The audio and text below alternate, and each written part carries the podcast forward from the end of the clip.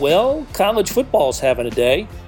Welcome to Sports Beat KC, the Kansas City Star's daily sports podcast. It's Monday, August 10th, and I'm Blair Kerkhoff. Star columnists Vahe Gregorian and Sam Mellinger join me to talk college football. Not the prospects for the local teams or the preseason top 25, but whether or not there will be a college football season. Most of the summer, that didn't seem like a question.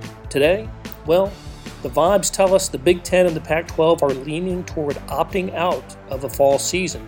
One report from the Detroit Free Press has uh, the, the Big Ten already making the call not to play and just hasn't announced it. Where would this leave the Big 12, the SEC, and the ACC? Sam Vahe and I talk about it. Here we go.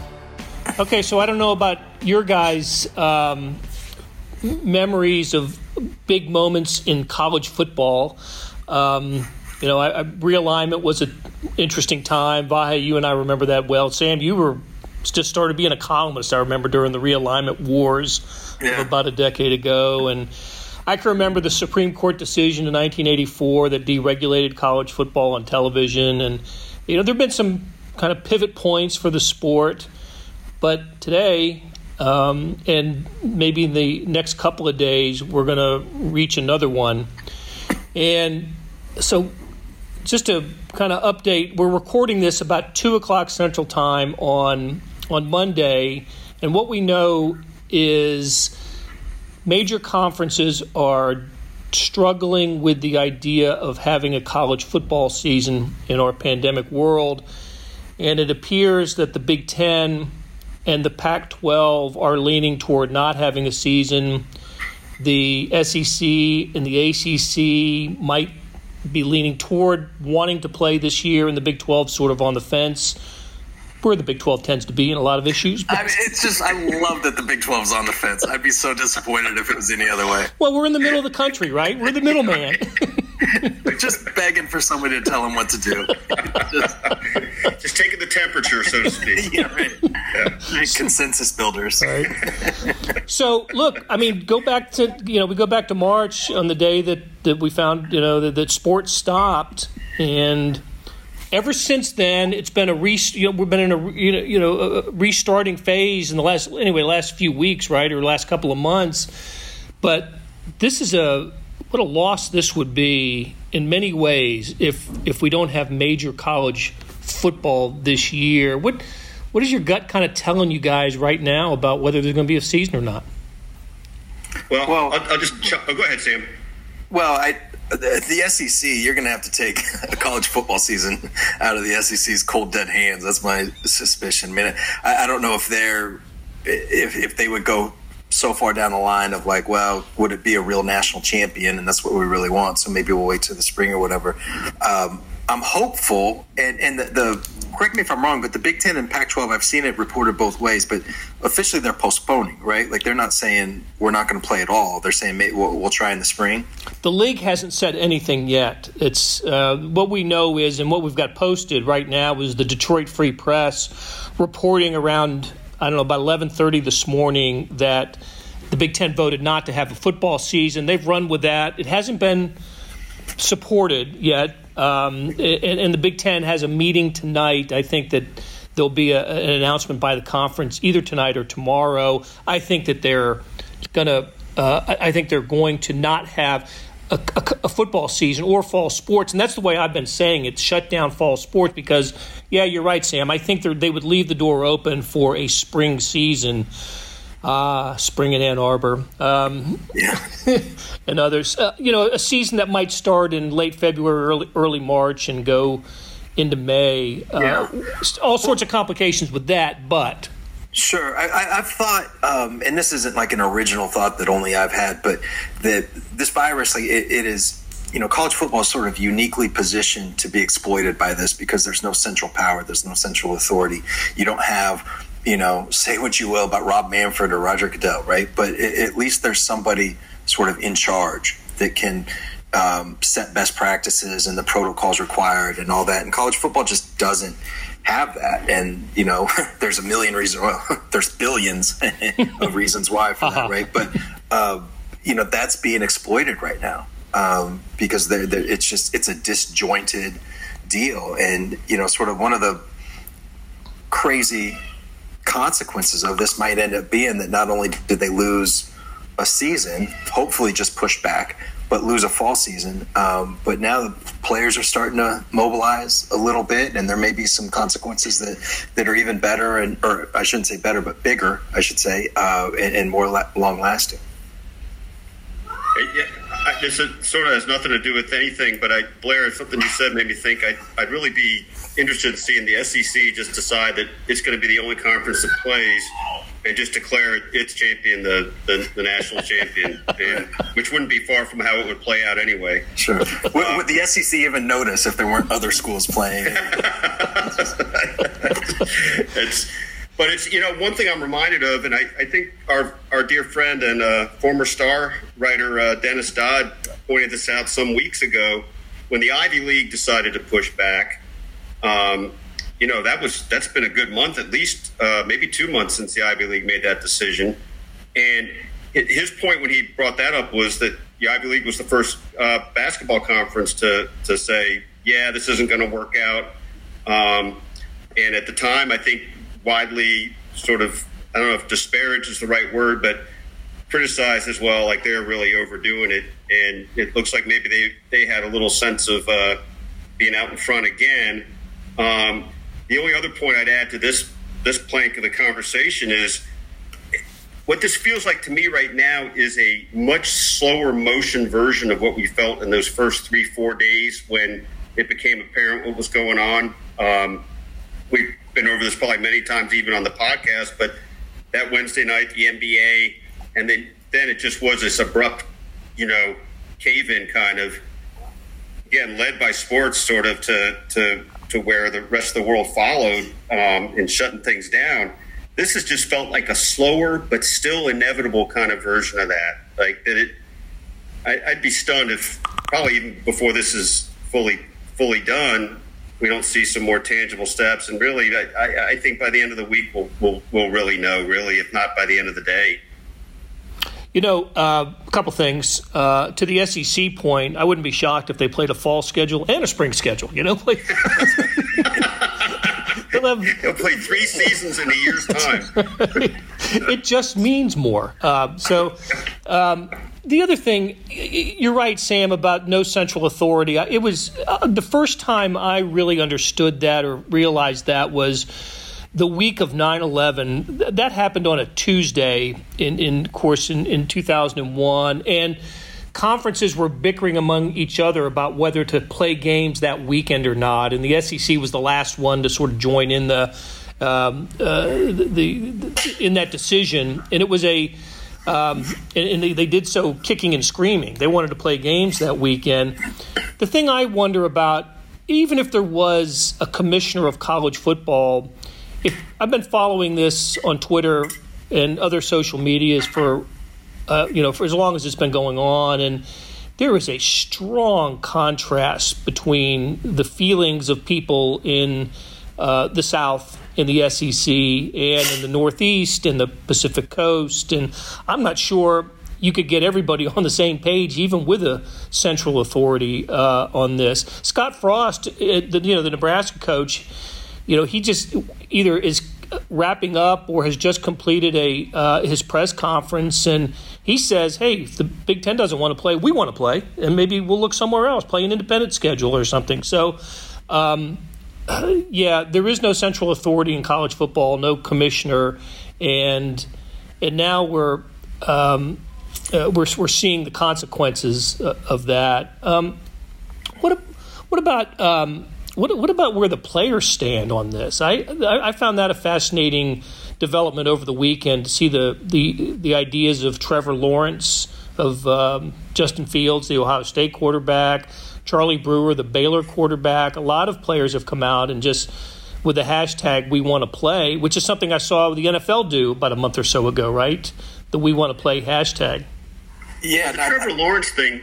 Uh, go ahead, Sam. Uh, well, look, yeah, go ahead. Go. That was modeled, I feel like, after Major League Baseball. Weren't they the first to yeah. uh, tell us when and where and whatever? And that's a powerful message uh, because it is easy for for fans to, not necessarily college players, right, but like greedy athletes, um, you know, just be happy with what you get. And, and when the those same athletes come out and say, "We want to play. Like, just you know, let us do it." It's it's a whole different message. And it was also interesting that, that uh, you know the graphic that Trevor Lawrence and Justin Fields and, and some other players sent out, kind of little, little hidden hidden bomb in like the fourth or fifth bullet point where like also we want to play with the union. I was like, oh, okay, like that's a that's a that's a different deal. But uh, I mean, players have always wanted to play, right? Not all of them. We've seen um, last number I saw was thirty one that have opted out, but I think the vast majority of players want to play, and uh, you know, of course, and they should. Well, I think that the, you identified the, the, the really important asterisk in this thing, which I think makes it so you even Trevor Lawrence's statement that he sent out, or speaking for others, is, is a little bit uh, something that could be taken either way, right? Yeah, they want to play, but there's conditions to how they want to play. Mm-hmm. There's and not just the idea of unionizing, even, but you know, to me anyway, there's a little vagueness in his full message. Like we we want to play, but only if this is safe. Is sort of how I took it, and yeah. I, I maybe I'm hearing that part of it more than I should be, but but I think it's um, it's it's interesting to me that even a guy like that who's come out and said we want to play is not just saying we want to play. Yeah, and and again, I mean, it just I'm. I hate to like go back to the same point, but uh, it, it is just shining through about the lack of a central power of you know like we want to be safe. Well, what is safe? Like safe is different to and I'm, I'm just picking schools at random here, but what's safe? What the people at Clemson think is safe may be different than what the people at Ohio State think is safe, which may be different than what the people at Iowa State think is safe. You know, it's just there's there's no you know sort of uniform protocols about testing, about masking, about distancing, about tracing, about any of that stuff, and it really is a failure of leadership here because um, every other sport is playing, right? Um, you know, the, the NFL has given it a go. Major League Baseball, you know, like we've seen that sports can happen, um, at least so far. And and I think that for college football, at least some of these conferences to not not even be able to get up off the ground is just it's a very stark, you know, just a a humongous example of failed leadership. Quick, quick aside. Just uh, you used the word safe a second ago, and we we've all had occasion recently to talk to different epidemiologists or people involved in, uh, um, you know, infectious diseases. And one I spoke with uh, Dr. William Schaffner. I always want to say Schaffner, uh, but from uh, Vanderbilt. He started to use the word safe when I was talking to him about, you know, there, and he actually just stopped and said, I can't use that word anymore. It's a four letter word. I mean, unless, because nobody should be thinking anything is safe unless you just don't go anywhere.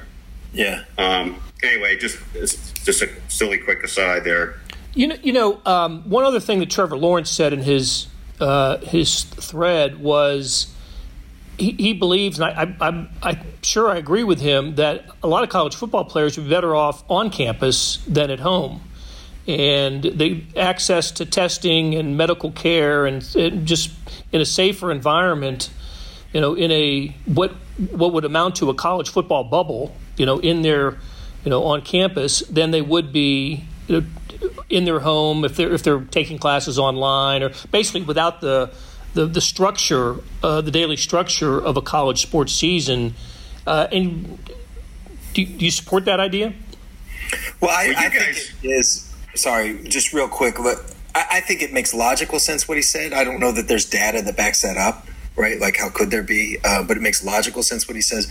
What I cannot imagine not being true is that players and, and coaches and staff um, are going to be more incentivized. They're going to be more likely to be careful if they have football than they are if they're not. They, they, they've got more to lose at that point. And I, I, that's an interesting point that maybe I hadn't thought of until the last few days.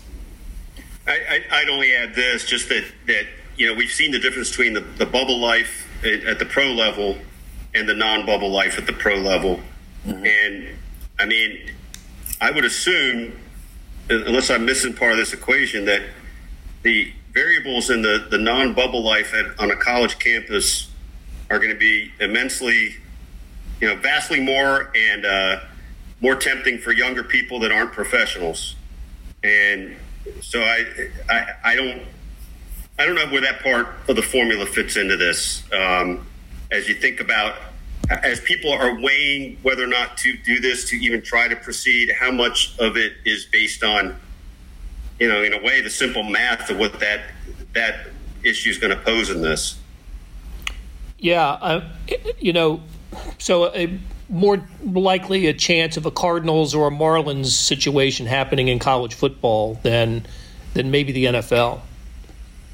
It would yeah. seem right. I mean, you're just it, it, to use the word Sam used earlier. I think. I mean, I, incentivized is just a totally different thing for uh, an NFL person, right? I mean, it's their whole life. It's college. You know, you're still trying to figure out what your life is, even if you think football is going to be it. I still think you probably succumb to other things a little more readily, just because you do, because you're 19 or 20 years old and you're invincible, and it won't happen to you. Yeah, there, there's like some optics here about, um, you know, if students are on campus, what that means or should mean for a college football team.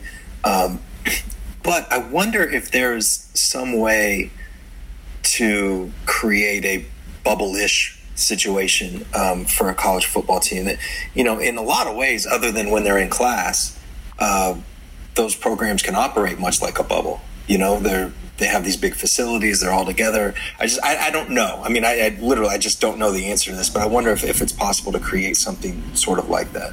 Well, it's interesting to me, Sam, that you say that because I, I think there probably are ways, but I've not heard, and maybe I'm missing an entire level of discussion on this, but I've not heard any real discussion about that on, in a campus setting. I mean, leadership, yeah. You know, I, I just haven't, and you would have thought that that would have been the nature of that kind of idea would have been to be planned and discussed and vetted and even maybe publicly bandied about by now. I, but I, have heard nothing at all about ways to really examine sort of the semi bubble or whatever you'd call it. Yeah, I mean, it's like I think we all in in everything we want like easy answers. We want the answer to be left or right, yes or no or whatever, and and that just doesn't exist at all with this virus, and it never has as much as a lot of us, you know, want to think the opposite. But um, the thing I keep there are compelling reasons for college football to play, and there are compelling reasons for college football to at least postpone to the spring. Uh, but one situation that the more I think about it makes the most sense is for schools and um, and, and athletes to be able to opt in or out as they see fit on, on their own their their decisions. But then for the decision on whether and when to pull the plug to not be up to the athletic director, not be up to the coach, not be up to the university president, even, but a local, you know, sort of independent health expert that can make a, a, a clean, sober, you know, sort of decision on that. If if we could get to that, and and this is another thing that I don't think I've heard any like any discussion of, but if we could get to that, I think some people could, you know, be swayed that okay, let's give it a shot. Yeah. All right, Great let's take. Point Let's take a quick break. We'll be right back. Hey, it's Blair. We have a special subscription offer for SportsBeat KC listeners unlimited digital access to the Kansas City Stars award winning sports coverage. Sign up now for one year of Sports Pass for access to all the sports news, features, and columns presented on the kansascity.com site, and it's only $30. That's a 40% savings off our regular rate. Your subscription will automatically renew after the initial term at 50 bucks unless you tell us to cancel. Your subscription helps support the sports coverage of kansascity.com and the Kansas City Star, and that support has never been more important. Please visit kansascity.com slash sportsbeatkc offer to get this special offer. And as always, thanks for listening. Okay, we're back with Sam Mellinger and Vahe Gregorian. We're talking college football and and uh, where things stand. You know, the talk of the bubble got me thinking. Uh, you know, it, difficult to do college football or any kind of football in a bubble uh, w- when it comes to just like we've seen in, in the NBA, NHL, Major League Soccer, but not impossible when you think about it for college basketball. When mm-hmm. you know, one of the it occurs to me that if if kids are going to be, you know, going to class online anyway, what where does it matter where they, uh, you know, where, where they where their computer is set up, right? Could it be in a hotel in Kansas City where Big 12 basketball teams are in a hotel, you know, in several hotels here and using the new T-Mobile Center as you know as, as a uh, you know as a bubble, or you know, and then maybe have those set up around the country? Is that a you know is, is that something that could happen? Make sense? Is there enough money in basketball to make that happen? The NCAA tournament's got a lot of money. It does. It. Uh, you know, so if that's the runway to make an NCAA tournament happen, then yeah, I think there'd be enough money. How, this is a, a really interesting question. I haven't thought about it all yet, but it, it would the NCAA tournament payout be the same in a in a fractured season? In other words, if if just had a six weeks of basketball to set up the NCAA tournament, with the would the TV payout still be the same? I mean, if it's not quite the the run up to a NCAA tournament that it normally would be? I suppose it would be the same, right? Wouldn't it? I mean, that'd be my assumption, but I, I don't know. That's just a guess. I don't know anything about the, what happened to the non-payouts last year, for that matter. By the way, I, I guess there were no payouts for no games played. Well, one thing that did happen, and I read this this weekend. It was a really good story by uh, McCann. Remember the, uh, the, the the attorney who, sports attorney. Um, he listed uh, some of the championship events that took out basically coronavirus insurance before the pan, before sports stopped, and the NCAA tournament was one of them. So the NCAA tournament actually collected close to three hundred million dollars from uh, from an insurance company. Wimbledon was another. Um, you know they were smart enough to do that. Uh, the Big East did that, so their basketball tournament was um, was covered. So I think it would be very difficult now to uh, to take out an insurance policy against the virus. But uh, the NCAA tournament was smart. I don't, and I don't know if that was for just one year or, or what. So, uh, so I wonder how the payout. Like, did schools did that get distributed? Well, one thing we know is, you know, during spring meetings, the virtual spring meetings this year, the, the conferences paid their schools about the same as they received last year. Now, look, just take the Big 12, for instance. There was no Big 12 tournament after the first day, the first couple games, so there was some lost revenue there, but um, they, they, they were pretty happy with the payout. Now, 2020 and 2020, 2021 is going to be a different story than 1920. And if there is no college football for um, you know for the fall or the spring, if there's no revenue coming in from ESPN or Fox or the networks for college football, that's a much much different financial story for for college sports and for the you know even even at the major level where um, there, there's not going there wouldn't be any ticket revenue anyway and now no TV revenue. I mean, we're, we're talking massive losses here, and um, and and how you know how schools are going to survive that. I, I I just don't know. So so I was thinking too, guys. Um, you know, here we are. We're on the cusp of maybe there not being a college football season college football teams have been on campus since June. They remember there was there was a lot of fanfare about them coming back to campus. They've been there for two months, for a couple of months, and and some of the schools had issues when they came back. The you know the the, the, the, the high number of tests. Kansas State had that issue. Uh, LSU, remember, had a problem. A couple other prominent Clemson. football. Clemson had a big problem, right? Um, but they seemed to work it out. They they adjusted to that. Um, I, I, guess it'll take some reporting here, but something certainly has changed. Uh, maybe just the, you know, the way that the virus is you know the way that the country has reacted to the virus in those two months, you know, in June and July, now we're a week or so into August. That has that's changed the equation apparently for for college football. Yeah, no, I, I think that um, not to continue on the failed leadership theme here, but um, I think what's happening in some ways is an example of like that the virus can be I don't know what the right word managed or it, it can be dealt with in a way if if people take these precautions. And you know they're doing an MLS zero positive tests in the last month or so. NBA, same deal. NHL, same deal. Uh, you know, a lot of these college football programs, I think K State um, would be a good example. Uh, they get a lot of positive tests in the beginning, but then once you're okay, so those people have to quarantine, and um, and then once they've you know the the virus has passed or whatever, then they can rejoin the bigger group. And as long as you keep that group together and don't introduce, you know, outside forces or whatever, can, you can you can move forward. And I think that sports are actually showing that life can happen with this thing, but you've got to be damn careful. And the world outside of sports you know, or the country outside of sports in particular showing what happens when you're not damn careful, or, or, or, more specifically, when some people are not damn careful. There's a lot of people that are, and there's a lot of people that aren't. And, you know, when there's a lot of people that aren't, it doesn't matter as much about the people that are.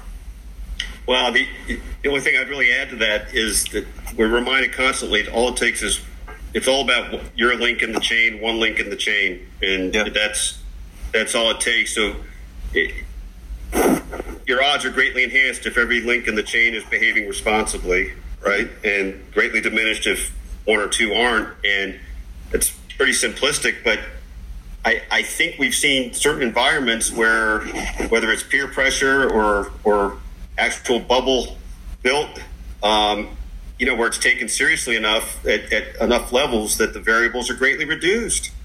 Mm-hmm.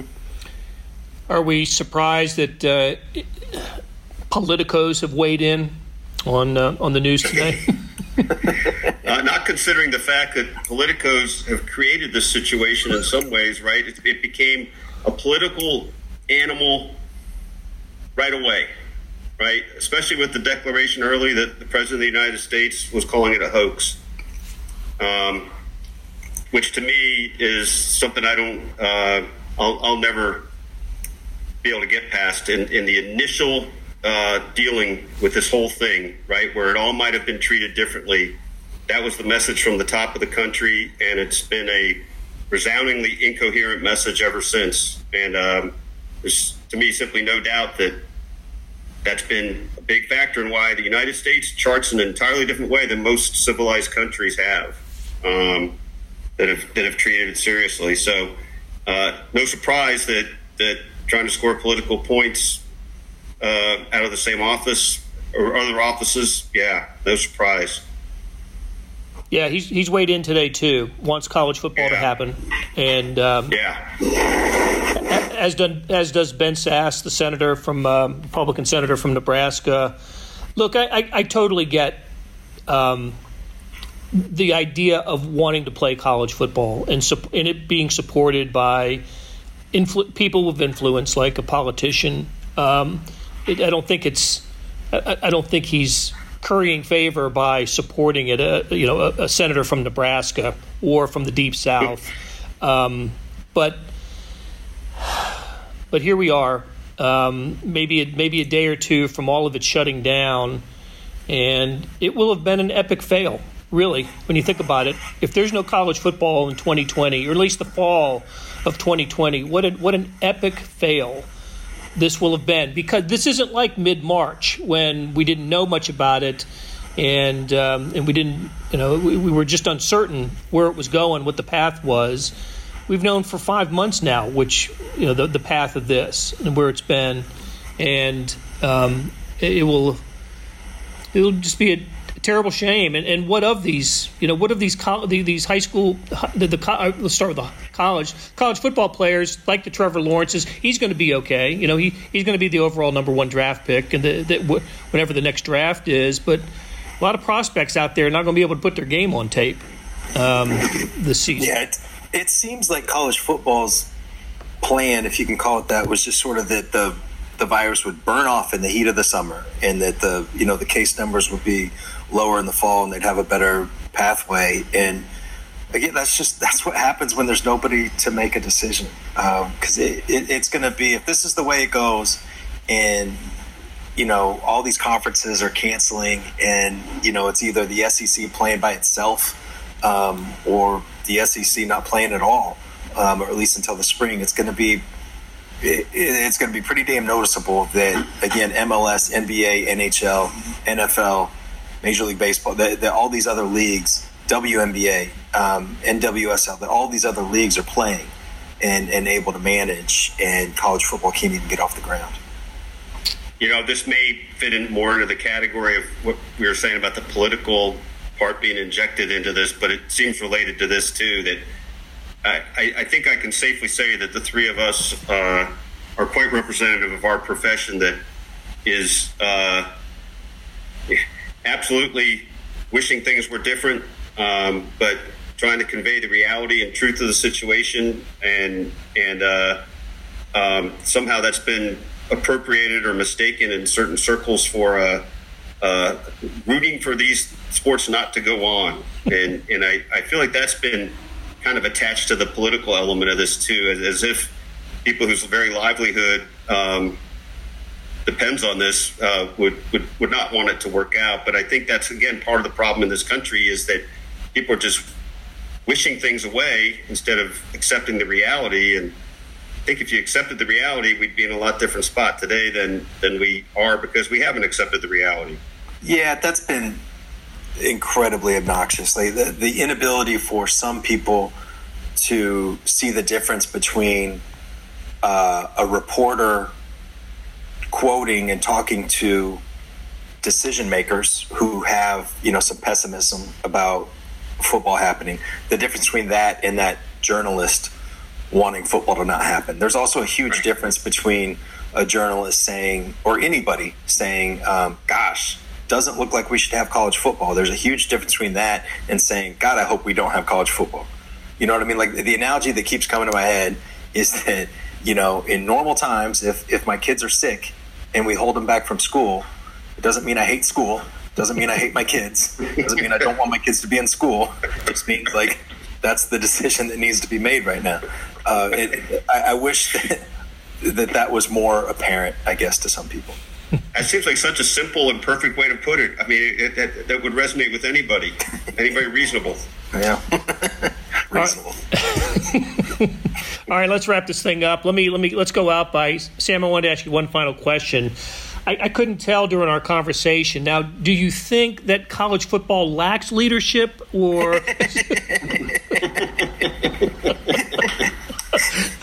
I'm just I'm just following the clues here.